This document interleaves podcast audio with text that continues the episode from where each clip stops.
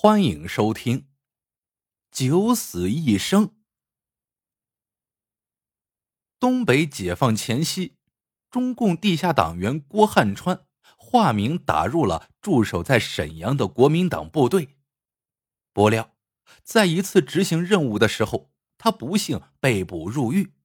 但敌人只是怀疑他，并没有拿到确凿的证据。在狱中，郭汉川受尽折磨。但他视死如归，敌人也无计可施。这天，郭汉川被提到一间宽大的审讯室，审讯室里坐着十多个人，正中间坐着的是张师长，执行审讯的是旅长胡振东，其他陪审人员也都是重量级人物。今天，他们要给郭汉川上演一场生死大战。胡振东看了看遍体鳞伤的郭汉川，揉着下巴说：“有资格让我们师座来亲自督审的人，都是通过全部刑具的铁汉。现在你有一个活着走出去的机会，不过要看你是不是有这个造化了。”郭汉川哼了一声，敌人的许诺他听得多了。根本不相信。胡振东拍拍手，手下立刻抬过来一张大桌子，放到郭汉川的面前，又接二连三的端出一盘盘菜和酒，整整有十个菜。胡振东端起酒杯，递到郭汉川的面前，说道：“是汉子，就干了这一杯。”郭汉川接过酒杯，一饮而尽。胡振东点点头，接着便玩起了他的拿手好戏。他指着桌上的菜说：“这十个菜是有讲究的，叫做九死一生，因为这十个菜里有九个有毒，只有一个没毒。凡是挺得过所有刑罚的人，才有机会尝试这九死一生。对你而言。”死已是必然，生只是偶然，能不能创造奇迹，就看你的运气了。胡振东说的掷地有声，但郭汉川还是没信，他觉得这或许又是敌人的一个花招。他仔细看了看这十个菜，都是东北的杀猪菜，有酸菜白肉、血肠、猪肝、猪心。排骨、肘花、肥肠、肉段、猪头肉、猪蹄等等。郭汉川挨个闻了闻，那味道是真的好，没有异味从头看到尾。最后，他眉头一展，把筷子放到藕片炖排骨上，夹起一块排骨吃了起来。他吃的很快，简直就是狼吞虎咽。他怕自己还没有吃完。命就没了。吃完了一盘菜，郭汉川用手背擦了擦嘴，打了一个饱嗝，这才意识到自己没有死。胡振东转头看了看张师长，叹了口气说：“师座，天意如此，此人不该杀。”张师长突然站了起来，说道：“慢着。”你就这么把他放了？这个张师长是胡振东的上司，对胡振东玩的九死一生的游戏，原本一直是默许的。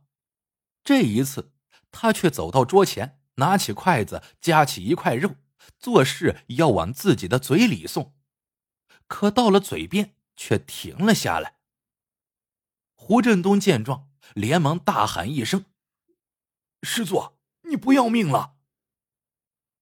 张师长笑了，转过头来问：“振东，你真能保证剩下的这九盘菜全部有毒吗？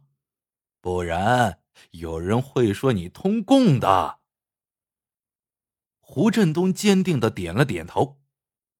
张师长点点头，说：“那就好。”你的命就压在这九盘菜上，张师长立刻安排士兵牵来九条大狼狗。接着，张师长把一盘菜倒在地上，放一条狼狗吃了。刚吃完，狼狗就中毒而死。张师长再倒一盘，又死了一条狼狗。就这样，直到九条狼狗全部都死掉了，张师长这才无可奈何的说：“大家都看到了，天意如此，那就。”由他去吧。于是张师长只得把郭汉川放了。郭汉川出狱之后，辗转回到了西柏坡，并恢复了郭汉川的名字，继续为党工作。很快，三大战役打响，东北全境解放，郭汉川再一次回到了沈阳，接受国军的俘虏。让他意外的是。他在接收的名单里看到了“胡振东”三个字。他仔细查看胡振东的审讯记录，发现这个胡振东十分顽固，不但拒不承认杀害革命者的事实，还说曾经放过不少犯人。但他能记住的几个名字，要么早已战死，要么查无此人。郭汉川反复回想起那次意外脱险的经历。究竟是胡振东故意放他走，还是拿革命者的生命当儿戏？至今他都无法判定。考虑了半天，他决定也给胡振东来个九死一生，试探一下。但他没有亲自出面，就怕万一胡振东认出他来，颠倒是非，硬说曾经救过自己，那就不好判断了。于是。郭汉川安排手下去做这件事情，而他却在屋外暗中观察。他为胡振东准备的十个菜都是没毒的，但如果胡振东不知道其中的秘密，没有吃他做记号的那个菜，那就只能按照当时的规定下放回家了。结果，胡振东吃下的竟是别的菜。郭汉川遗憾的摇了摇头，示意手下把胡振东带走。此时，郭汉川的心里很是失落。原来，并不是胡振东救了自己，或许只是阴差阳错罢了。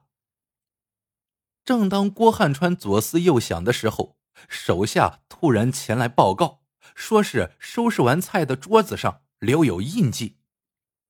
郭汉川急忙赶过去看。桌子上的印记就是用手指蘸着菜汤写下的，他一眼就认出那是“无独有偶”四个字。顿时，郭汉川惊呆了。当年他死里逃生，就是因为听胡振东说“生是偶然”的时候，他才选择了藕片炖排骨这道菜。“无独有偶”的意思是，有藕的那个菜。是没有毒的。如今，胡振东写下这四个字，说明当年的事情是他暗中安排的。可既然他知道其中的秘密，为什么还会吃下别的菜呢？郭汉川仔细询问了手下，这才知道，手下在端菜的时候不小心把做了记号的藕片弄到了桌子上，然后随手放进了另一盘菜里。这样就让胡振东吃错了菜。郭汉川顿时恍然大悟，觉得胡振东一定是用同样的办法也救过别人。此人虽在国军供职，却并非泯灭良心，而且还是个人才，应该把他留下来。后来经过考核，胡振东也加入到了革命队伍当中。好了，这个故事到这里就结束了。喜欢的朋友们记得点赞、评论、收藏，感谢您的收听，我们下个故事见。